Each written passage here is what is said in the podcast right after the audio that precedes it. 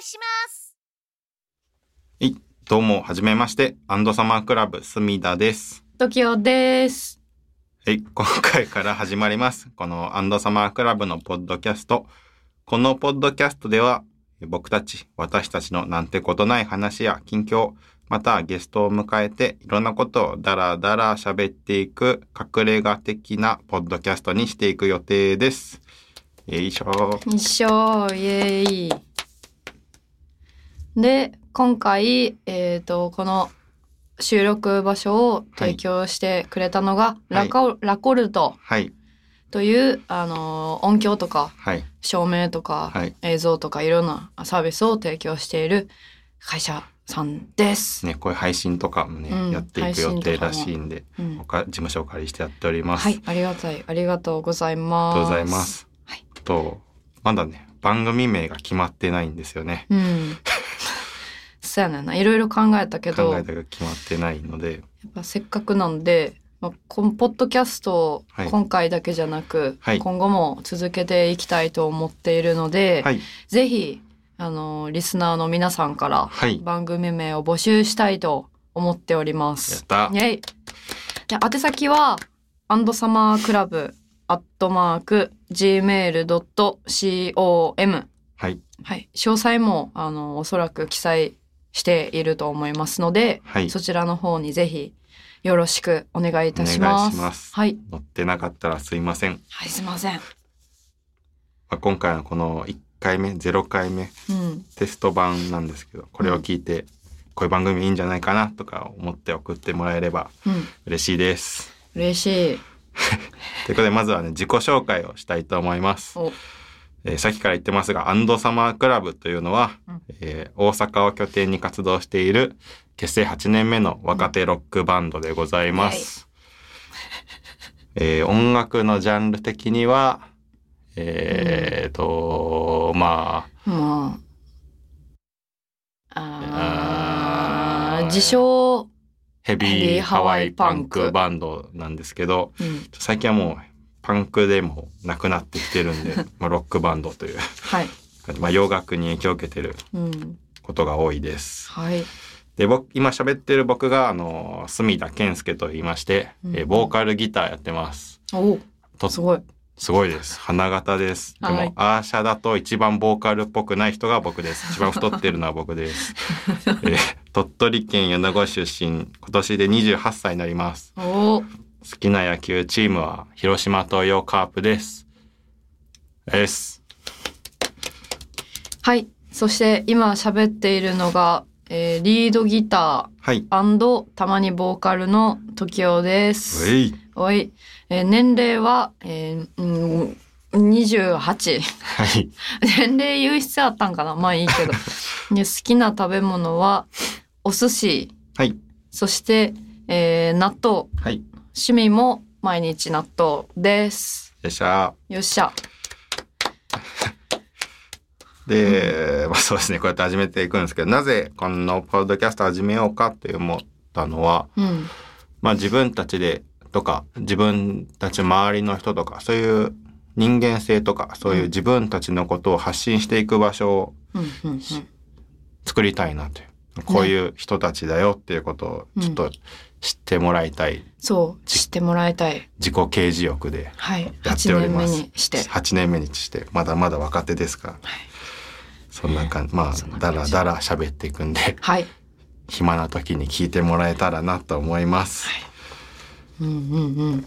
あのね、最近クラブハウスとかも流行ってるし、そうですね。まあ、まあ、あの、それよりもちょっと、あの、後退したような感じではあるけど、うん。まあ、あの、肉声をお届けするっていう意味ではね。そうですね。まあ、ねポッドキャストだいつでも聞けるからね。そうそうそ場所、れいいよね時選ばずに。うんということで、はい始めていきたいと思いますが、はい。この記念すべき第1回目の今回は、うん。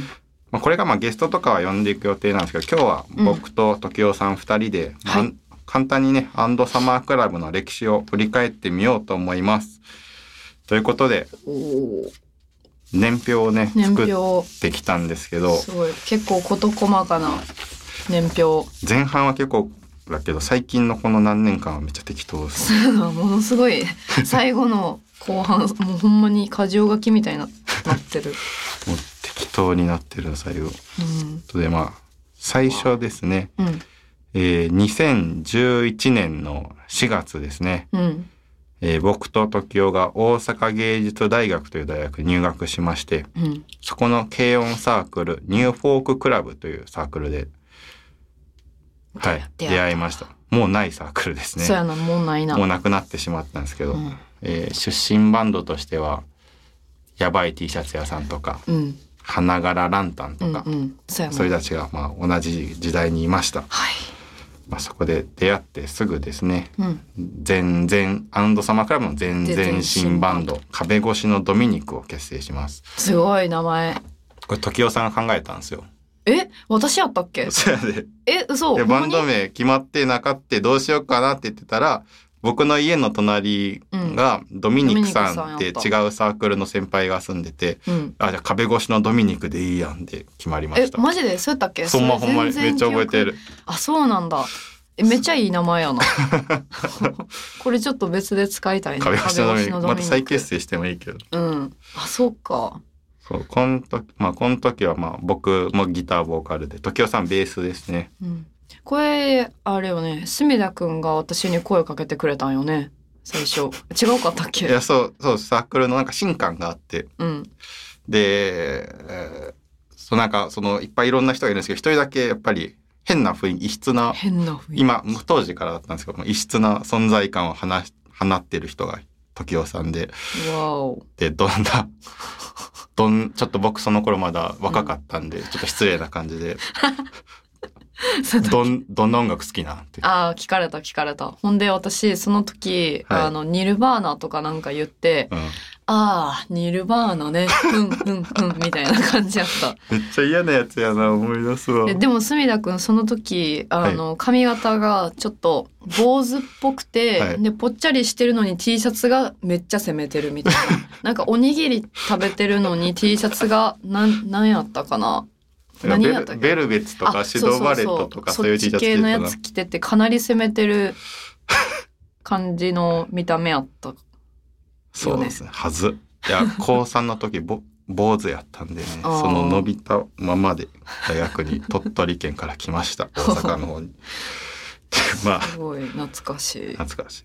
でまあ壁越しのドミニクがや、まあ、サークル内だけのバンドでうん。一回だけまあ一回もやってない、まあ、基本でサークル内のバンドでうんでその次の年にまあそのドミニクがなんだかんだ活動しなくなって、うんさまあ、安藤様からも本当母体っていうか全身バンドになるケミカル X というバンドを作ります。うんうんうんでこれもまだ時代さんベースですね。そうこの時はまだベーベーススで。ですすね。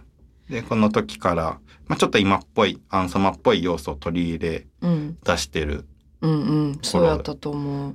壁越しのドミニクの時はもっとサイケなことをやろうとしてましたね。なんか壁越しのドミニクで作った曲って10分ぐらいのやつだやったよね。あの当時はドイなんかドイツの音楽とか、あまあ、ユラテとか、うん裸のラリーとかああいうの好きだったんでね。もうちょっとサイケなアングラっぽいことをやろうとしてたんですけどまあそのケミカル X でちょっともうちょっと明るいことしようって思って、うんまあ、ペイブメントとかうん。それこそ当時シャムキャッツとかめっちゃ参考にしてやってましたねほんまやな。懐かしい。でこのケミカル X で外でどんどんライブしていこうって思ってた時にうん。とドラムとギターがやめるわって言ってやめちゃいましてああそうだそうだ。やめたんよね。やめました。まあギターのやつが今このラコルトにいるみたいなんですけど、うん。いるんですけど。すごいエフェクター使いエフェクトで爆弾のようなエフェクター。爆弾エフェクター使いがギタリストがいて。まあそれでやめて2人でどうしようかなって言ってた時にうん。まああのみんな大好きチャーケン大先生がが、まあ、サークルの後輩で 入ってきましてちょっとあの隅田さんとバンドやりたいっす。僕ベース買ったんです。ベース弾きたいです。って言って、あじゃあベース弾いてよって言ってベース入ってで時をギターもうまかったんでじゃあギター弾いてって頼んで。でドラムにあのイラストレー今イラストレーターで活動してる田中宏樹くんっていううん。友達を迎えてねこれ「カイアンドサマークラブ」といううん。バンド名に改名結成改名。やんのほぼ。解明みたいな感じかな。改まあ名で,、でも心機一転みたいな。そうそう結構アンドサマークラブっていう名前になった時におっしゃやるぞみたいなうん。空気になった。スイッチ入ったの。うん、そうよね。で、アンドサマークラブになりまして、うん。そうね、こっからやな。そうやね。私あでもそっか。ギターうまかったんだね私。う、なんかうまいっていうか、なんかあの、セッションでたまに入れ替わって、僕がベース弾いて時はギター弾くってなった時にすげえいいギター弾くなって思ってたかあら、嬉しいそっか。だから結構この流れは自然やったんやね。自然やったなんかい。ろいろ重なってる感じがします。うんうんはい。でこれが2月、2013年2月に結成ですね。改名結成しまして。うんうんうん。で、そのまま4月28日、4月に空夢箱って中津にあるカフェ、うん。めっちゃ覚えてる。うん。めオレンジ色のうん。とこで、まあ、時代の知り合いやったん知ってる人で。そう。なんかたまたま中津をうろうろしてて、うん。それですごい気になるお店やなと思って入っていってそこの店主の人うん。と話をしてたら、うんまあ企画やってみますかみたいなうん。うん。感じあなるほどで、ねそうそうそう言ってくれてじゃあここでちょっと初ライブしてみようかなってそいうう。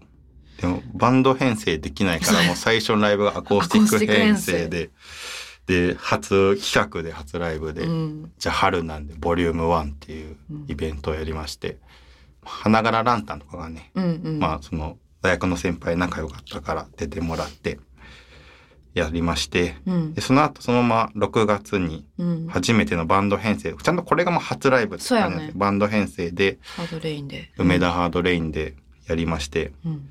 この時もう緊張しすぎてすっげえ泥酔してライブしたのを、めちゃくちゃ泥酔してライブをしまして、で、あー すごいひどい演奏したなと思って、うん。落ち込んであのハードレインの外のとこでうん。座ってたら、ちょっと太った頭もじゃもじゃの人に、すごい良かったよみたいな話蹴られて、すごい、で、俺もうなんか、絶対うさんくさい人や、みたいな、絶対うさんくさい大人やと思って、うん。いややって思ってたら、うん。喋ってたら、あの、あ、僕、レディーフラッシュってバンドやってる、ハッピーって言います。って言って、めっちゃ似てる。レディーそう、レディーフラッシュ知ってるって思って、あ、うん。好きなバンドの人だって、MV 出てたと思って、うんうん。で、その、ハッピーさんが当時やってたモノクロームチョコレートってバンドも一緒に対バンあったんですけど、うん。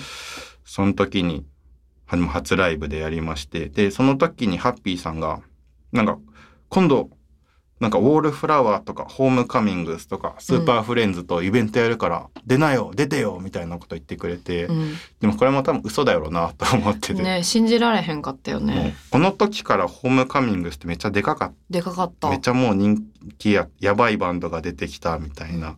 なんかバンド組む前に一緒にライブ見に行ったよねそう、ホームカミング見ホーに行った。ムカミングス見に行って、あうんめっちゃいいなこんなバンドいいなって憧れうん。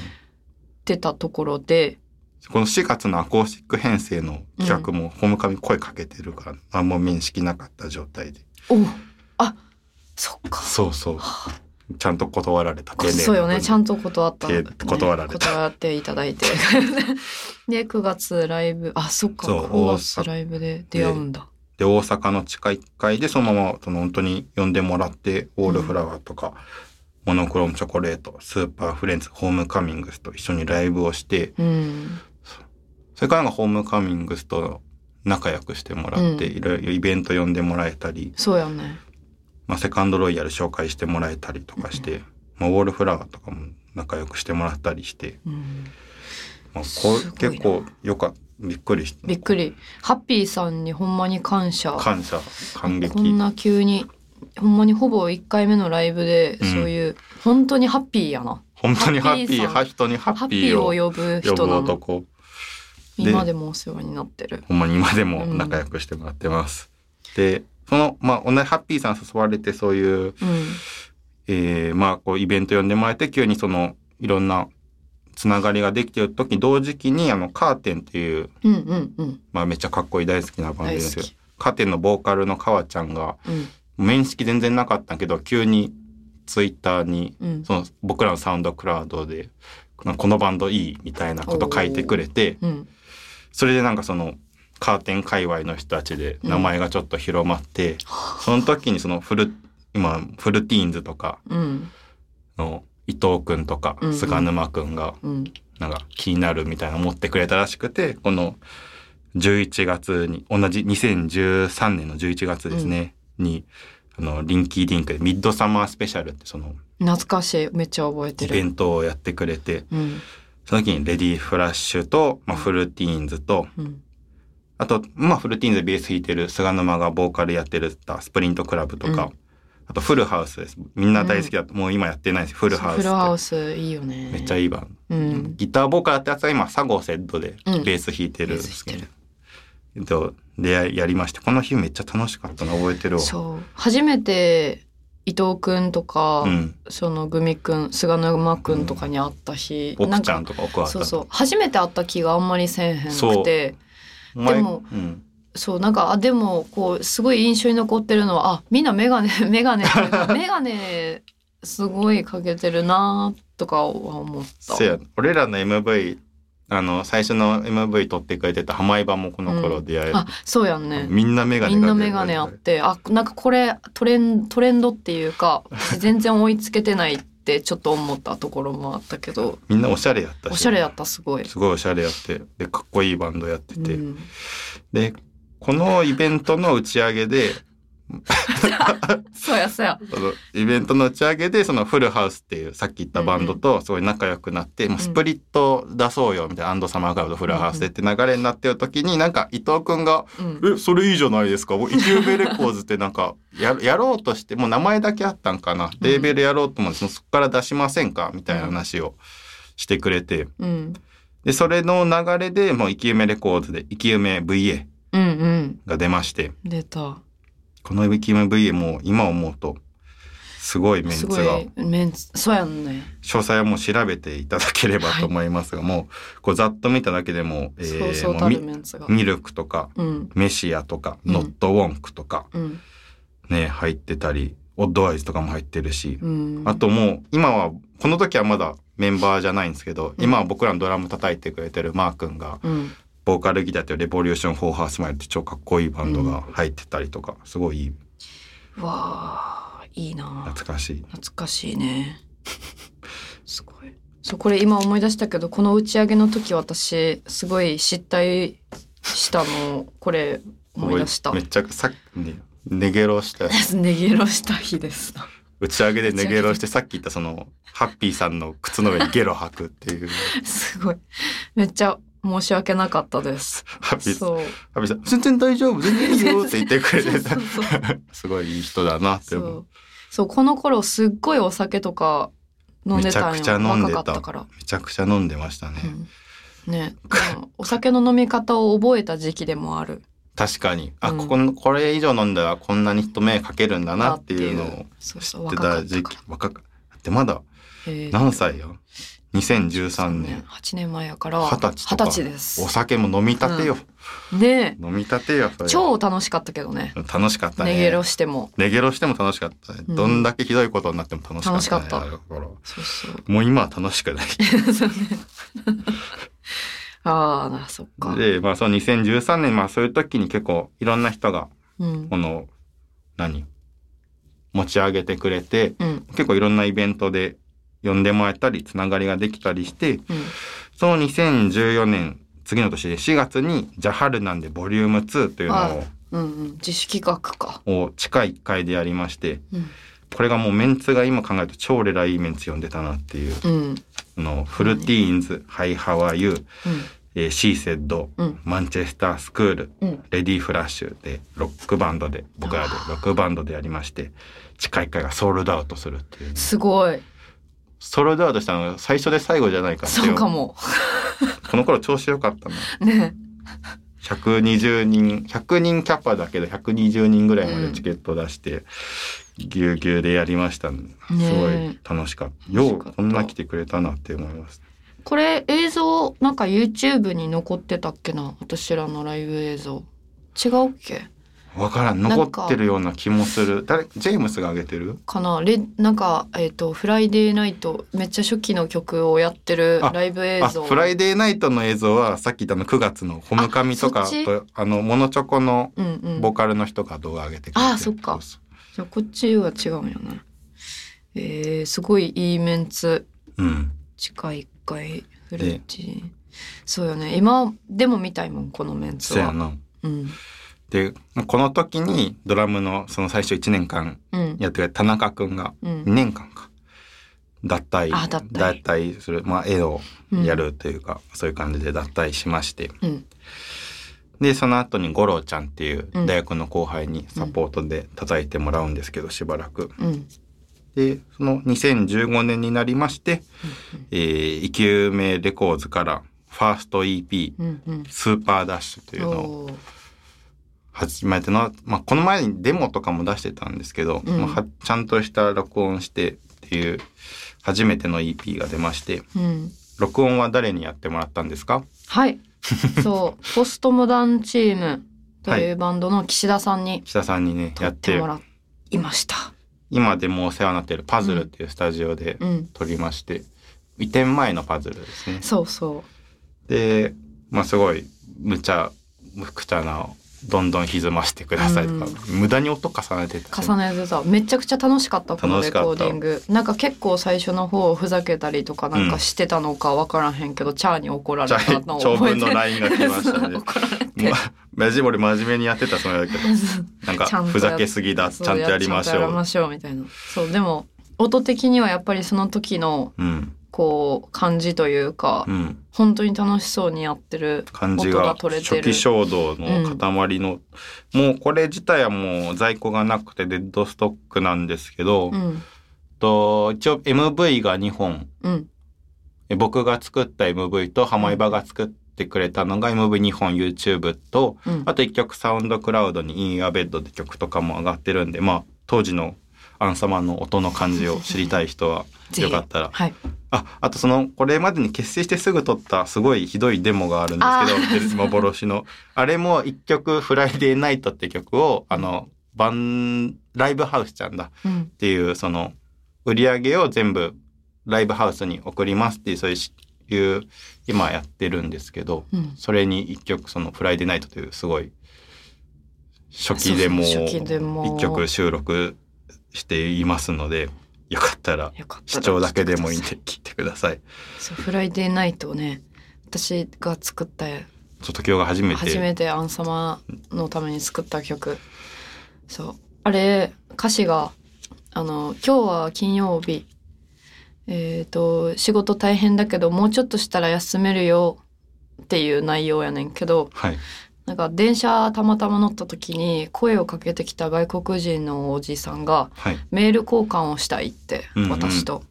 でしばらくメール交換をしてたんやけどそのメールの内容をそのまま歌詞にした。してた。そう。っていうのがこの「フライデーナイト」っていう曲で。結構ねなんかこう長いことやり取りしてたんやけど全然もう携帯変えてから音信不通で元気かなって時々この曲を歌うと思います。このポッドキャストを聞いてくれてたらメールください。ください。あでまあそうまあレコーディパズルでまあえースーパーダッシュ最初の EP の話に戻るんですけど、まあパズルってとこで録音してたんですけど、うん。この時にちょうどその休憩中にうん。猫眠るの森さん猫眠るもそのワンマンのなんか練習会でパズルでかい部屋入っててうん。で休憩室でで僕僕猫眠るすごい大ファンだったんですけど、大ファンなんですけど、あの大学で一番やったコピーバンも猫眠るなんですけどあ,、のあ森さんだと思って頭をシッて下げて 挨拶したら森さんもシッて返してくれてあいい人だなと思ってファーストコンタクだっト。たんですけどそしたらその森さんが気になってくれてパズルの人に「あの若い人たちは何?」って聞いて「アンドサマークラブっていうバンドらしいよ」っていううんうんで「あそうなんだ」ってなってでそのあと僕らのライブになんか遊びに来てくれて、急にフラッと。うん、で仲良くなりま仲良くなったっていうかまあねそう。喋りかけてくれて。でちょうどその時にセカンドロイヤルから7インチをうん。出しませんかっていううん。話が来てた時に、うん。その時に森さんはじゃあ僕が録音するよ」って言ってくれて、できた7インチが2016年か。に出まして、うん。まあ、この頃からドラムがマー君が叩いてくれてますね、この音源から。そうやね。ほんまに結構パワーアップした音源。マジで。音源っていうかそうそうライブになって。ライブ。マー君が入ってからマジで変わりましたねアンドサマークラブは、うん。それまでも良かったんですけど。よかったけど。なんか僕の中僕らの中のやりたいことがもっと具現化できるようになってきたっていうのがありましてうん。もともとマー君叩き方が好きやったそうすごいかっこいい。でも何をやらせてもやっぱりマー君ってかっこいいなとかっこいい。何ギターボーカルしててもクソかっこいいから。とにかくやっぱメンバーでうん、ねマー君がいるとうん、強い。強い。いやその五郎ちゃんがちょっと忙しすぎそうそうサポーター以外で。五郎ちゃんオーストラリア行ったりで、うん。で誰がいいかなと思ったらマー君叩いてくれんって頼んだらいいよって言ってくれたから、最初サポートで叩いてくれたんですけどうん。このレコーディング途中うんとかで、メンバーになってもいいですかって言ってもらえたんで、嬉しいよもう泣ねきそうになりましたねね。え嬉しすぎて。こんなこんな人が入ってくれるんやって、うん。でまあその流れから、まあ、レコーディング前後ぐらいからうん。アルバムも作ろうという話になった時に、うん。どっから出すんやっていう話をしてた時にうん。あのまた酔っ払って泥酔して 猫ネーム森さんに「こんがり音楽から出してください」って頭下げまして森さんが「あええで」って言ってうんうん出してあるわって言って、今の今までずっとお世話になっております。ありがとうございます。という感じで、まあ、すごい、うんこんな感じですね。うんすごいよ最近。まねあ、その後、2017年にハイパーボアダム、セカンド EP を。うんじゃあ、2016年にヘビーハワイパンクでファーストアルバムを出しまして、うん。2017年にハイパーボアダム出しまして、で、2018年に初めてフジロックにね、すごい。フジロックに出まして、これはちょっとほんまに予想つかへんかった出来事やったけどなまじフジロックはフジロック出たの異質やな、俺ら。うん出まして、うん。まあ2019年にうん。メシアと人参でまあ大好きなお世話になってるバンドと合体バンドでうん合体してラストチャンスという、えー7インチバンドで7インチをリリースしまして、はい。まあこの話とかまたメシアと人人の岸さんとかもうん。夏子さんもゲストで呼ぼうと思ってるんで、そういう時話ができたらなと思ってます。はい。で去年はね、うん。コロナ禍でライブがなかなかできなかったりしたんですけど「まあ、ヘイ田中」とのスプリットテープをうん。出し出さヘイ田中と出したってのもやばいけどやばいよ、今考えうん。ると、今考えると最初からやべえって思って。そうヘイ田中はえっ、とそうそうツアーに呼んでくれたんよね。急になびっくりした。で私その時に初めてヘイ田中のライブ見たけど、うん。マジでびっくりとあの感動と、うん。なんかこう人生とはみたいな。音楽ってっていうのでなんかいろんなこう混沌とした状態になっちゃって、うん。ライブ中に泣いた。ヘイ田中のライブ。ほんまによくて。いやマジで本当にヘイ田中すごい好きです、ね、本当にめっちゃ光栄でした。これでした。スプリットテープ出せたのは。うん。うん。本当に。そうそうですね。まあそんな感じなんで。まあ細かいこととかはうん、これから回を重ねていくごとにそうですね。あらわになっていくかもしれません。はい。ということで次はうん、まあこんな感じで思い出振り返りましてうん、じゃあ一旦休憩、休憩。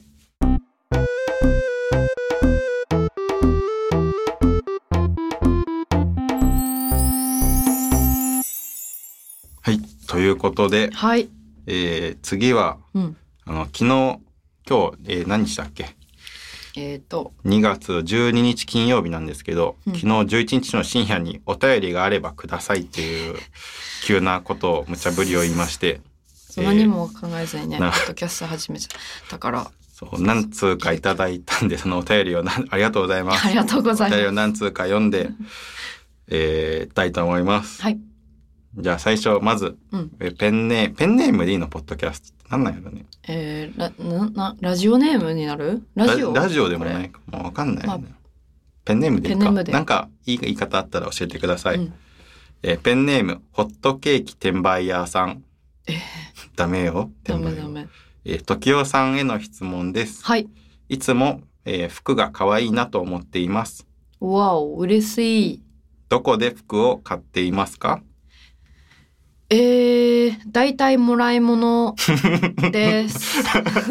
なんか、おばあちゃんが、すごいいっぱい服を持っていて、はいそれをこう、まあ、もらったり、えーお風呂を友達からもらったり、うん。あとは本当にとにかく安い古着屋さんを探してそこでうん。まとめて買ったりとか、うん。で最近本当に最近メルカリと、うんあとこの間初めて ZOZO タウンを利用しあ、まし ZOZO タた。ウン。ZOZO タウンめっちゃいいな。そうなめっちゃ安いしなんかこう私コーディネートが本当にうん。あの苦手やけど、うん。ZOZO タウンやったら、うん。こうこういうコーディネートですよどう？みたいな画像がちゃんとあるから。すごい、わそうそうそうそうそうやりやすい。いやいいよ ZOZO タウン結局 ZOZO タウンを押すっていう。ZOZO タウンです僕、ZOZO タウンはまだ使いません。使ってません。じゃ次行きます。はいえー、あだ、次はあじゃあ私読みまあ、すお願いします。はい。えーペンネーム氷河期のごっちゃまはい。隅田さんに対してはい。隅田さんは好きなお菓子ありますか？好きなお菓子。意外と僕お菓子食べないんですよね、この体型なのに。おおあえて食べ食べる。あまあでも好きって言ったらまあブルボン系とか ブルボンのお菓子は大体好きでめっちゃ食べますね。めっちゃ食べないけどあったらめっちゃ食べます。ブルボンってちょっと贅沢なやつ？いや普通安いで100円とか。あ100円か。のー名前が出てこん。よく有名なやつ。いっぱいあるブルボン。ブルボンいっぱい。ブルボンでググってブルボンだったら大体好き、ああじゃあ。とプリングルスのうんうんうん。あのサワークリーム味が 好きそう。好きです。はあなるほど。ありがとうございます。あと食玩が好きです。食玩って何？あのおもちゃついてたりあああいうのよくこの前も家の近所のビックリマンのうん。大の大冒険のやつを、あうん。家のキノコにほとんど僕が買い占めました。なんか大学時代もそういうのやってたよビッねクリマンを友達のうん。自転車に貼り続けるっていうノリをやってました。い。ろんなコンビニ回っまあて買い占めてた買い占めて。そういうの好き。転売はしてません。そうそういうのは爪が好きです。では、えー、と次のお便りいきます。はい。ペンネームプッツンプリンさん、はい。えー去年はコロナでどこへも行きにくかったですがはい。また行きたいライブハウスはありますか？あ行きたいライブいやきたいライブ行ハウス。ったことあるとかはどこもまた行きたいけあどね、うんそうやね。思い出に残ってるライブハウスとか。うんまあだまああそうでもそうそう全然行ってなくて行きたいなっていうところは私うん。あのえっ、とね ちょっと待ってどこ？ちょっと今全然違うこと考えてたわ あの今そう今ふと行きたいなって思ったのは京都メトロ、ああ、メトロはいいですね。メトロ久しく行ってないな。あのこうやっぱ深夜のイベントとかで、うん。こう2時ぐらいまでは調子よくて3時からあ、うんやばいこれは地獄だみたいな帰れないし、うん。あの京都の友達はみんないい時間に帰るしみたいなあうんの辛さをうん。全然この1年ぐらいは味わってなくてメトロ、辛いけど楽しい楽しいそう辛いけど。どやっぱり後々思い出すとすごい楽しかったなっていうのがメトロはね多いですね。メ多いからトロ、僕なんか、いろいろあるけどな。行きたいとこ。思い出に残ってるとことか、うん 全部。行った場所全部。まあそうよねライブハウスはねやっぱどこ行ってもそれぞれ思い出がありますね。あるからまた行きたいいろいろ呼んでもらえたら、うんコロナ落ち着いたらいろいろまた呼んでもらえたらと思いますので、はいお願いします。お願いしますこんな感じではい。お便りを募集しておりますので、はい。よければ、アンドサマークラブ at gmail まで、まあ、なんやろ。まあ、そのさっき言ったような、うん。えー番組名とか、うん。自分らで決めろって話だけど、番組名とか、まあ、こういうコーナーあったらいいんじゃないかとあか、あね。そういうのも欲し普通になんか僕らへの質問、メッセージとか、いうん。まあ、こういうゲスト呼んでほしいです、みたいなのがあれば、うん。ぜひぜひお願いします。お願いします。で、最後も告知を、はい。次の、まあなかなかライブはしにくい状況なんですけども、ちょっとまだこれいつ配信するか 決まってないんですけど、うん。2月、2021年2月だと28日に、うん。えー日曜日に京都なのの、えー17周年月間の第1夜うんのスタ,、えースタートダッシスタートダッシュえー出させていただきます。えー対バンは？セブンティーンアゲイン。よいしょ。そして、えーメシアと人参。はい。はい。好きなバンドとね、スリーマンです、スね。リーマンだ。楽しみ。うん。まだなんかオープン時間とかスタート時間は、そのいろいろうん様子見て変更するみたいなんですけども、うんまあ、予約が2500円、うん。うん。えー当日が3000円となってまして、はい配信がない、まあ観客数限25人、何？に、観客数がめっちゃ限定されるみたいなんで、うん。よければ回しきたいなって思ってくれる人がいたら早めににご連絡いただければと思いますので、よろしくお願いいたします。お願いします。はい。じゃあ、今回は初回こんな感じで。どうでしたでしょうか？思ったより長く喋った年表がね、ちょっと長か長った。かったですね。ちょっと最後はしょったけど、長かったの。まあね、そう、初回、初回、まあそうそう、次回からもうちょっとこう、キュッとなるかもしれんし、もっと長くなるかもしれんし、それは決めるのはあなたたちで。すお願いします。じゃあ、はい。えーアンありがえーアンドサマークラブ隅田と時をでしたで。した。ありがとうございました。た。はい。